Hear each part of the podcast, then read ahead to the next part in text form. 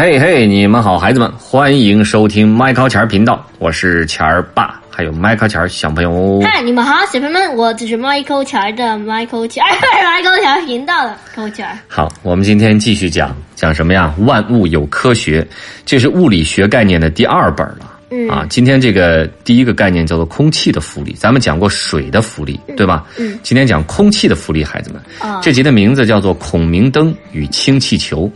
孔明灯你放过，小的时候可能你记不得了。氢气球就是那种气象气球，里面装上氢气，哎，自己飞上 Helium 天。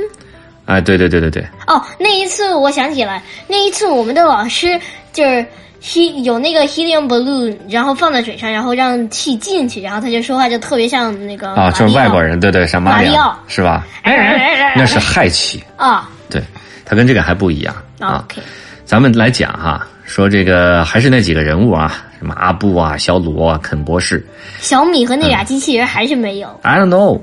一本了。布马小镇的元宵灯会总是分外的热闹。阿布是猜灯谜的高手，每次都能赢个奖品回来。这不，他又猜对了一则灯谜。这灯谜跟你们讲讲啊，挂在灯笼上的。啊，这个你可以拿下来一个小纸条猜啊，身材圆滚滚，长得白又胖，下锅煮一煮，盛起大家常。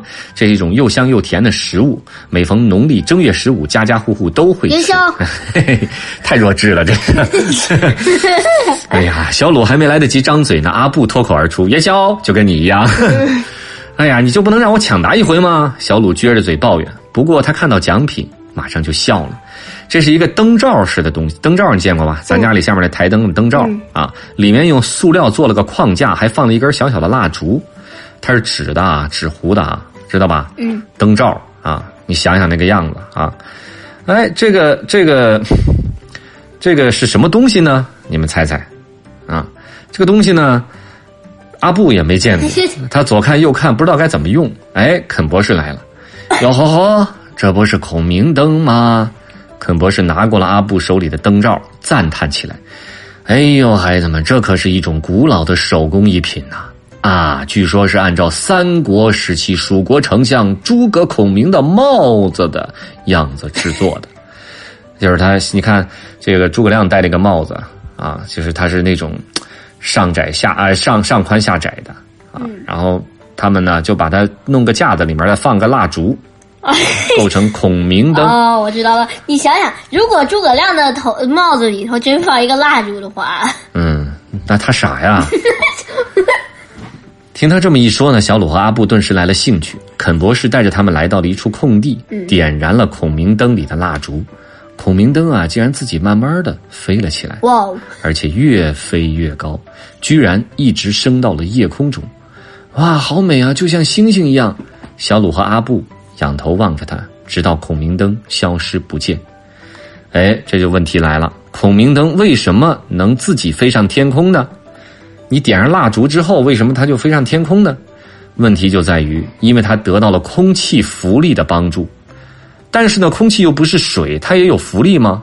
的确是这样，孩子们，咱们的四周充满了什么？空气对，没有空气你就没法呼吸，没法活了。所以你就可以把空气想象成水。那么浸在空气中的这些物体，就像浸在液体中的物体一样，也会受到一个向上的浮力，这就是空气的浮力。你可能会问了，我怎么受到空气浮力也没把我浮起来呀？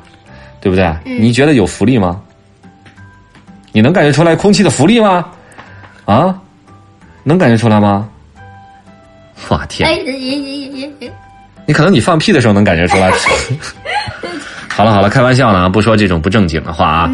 咱们说啊，跟液体的浮力相似，物体所受的空气浮力的大小，孩子们啊，跟这个物体排开空气的体积大小有关。就是你排开空气的体积大小，就跟你的体积大小一样。啊，你你站在这儿就把这些空气挤挤出去了。小鲁好奇的问：“为什么我感觉不到空气的浮力呢？”肯博士指指天空说：“空气的浮力非常小，相对于重力对我们产生的作用，它甚至可以怎么样忽略不计？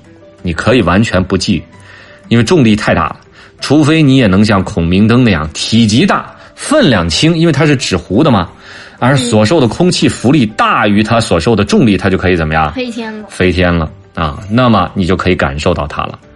这个原理是这样啊，当你为什么说这孔明灯里头你你非得点个蜡烛，点一会儿呢，这个，哎，它就飞起来；你要不点，它飞不起来，那问题是孔明灯点起来了，然后它怎么下来呀？它就不下来了。到高空之后就烧毁了。当咱们点燃孔明灯里的蜡烛时，孔明灯里的空气受热，它就会怎么样？膨胀，膨胀，灯里头就会有很多空气被挤出灯外，知道吧？嗯这样这孔明灯的重量，因为里头的空气就几乎没了，就会越来越小，越来越小。当这个蜡烛加热一段时间以后，这空气越来越稀薄，那么整个孔明灯所受的空气的浮力就会大于孔明灯所受的什么呀？呃，那个重力。对，孔明灯就在空气浮力的作用下，缓缓的飞上天空了。它的加热的作用就是这样，为了排空气，知道吧？所以空气浮力大于重力就飞了。除了孔明灯，还有一种可以自己飞上天的东西，就是氢气球。它这个原理啊，跟孔明灯几乎一样。氢气球里面充满的不是不是普通的空气，它是一种特殊的气体——氢气。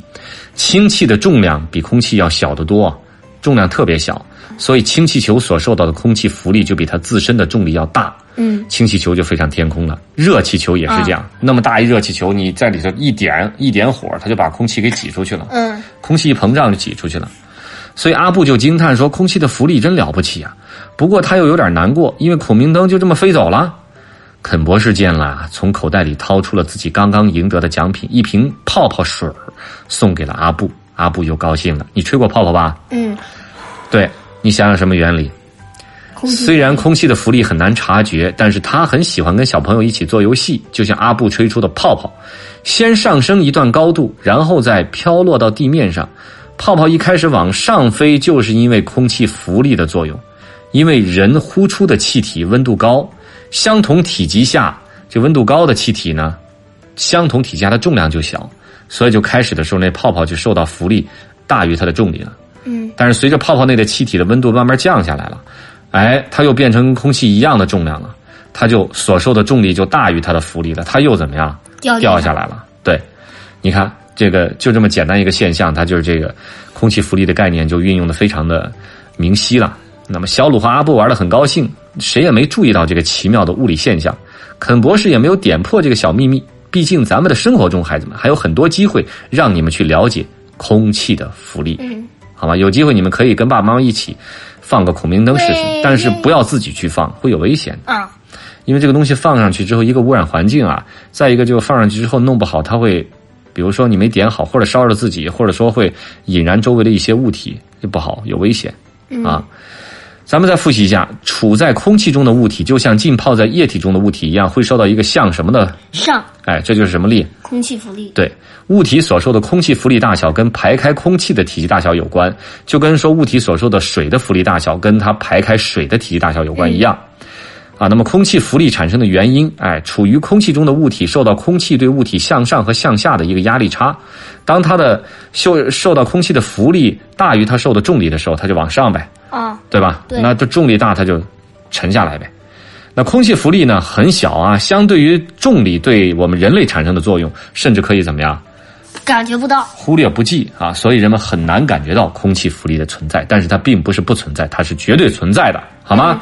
好了，今天讲到这儿，下期咱们讲跳伞运动啊，讲空气的不但有浮力，还有阻力，好相对的力。See，嗯拜拜。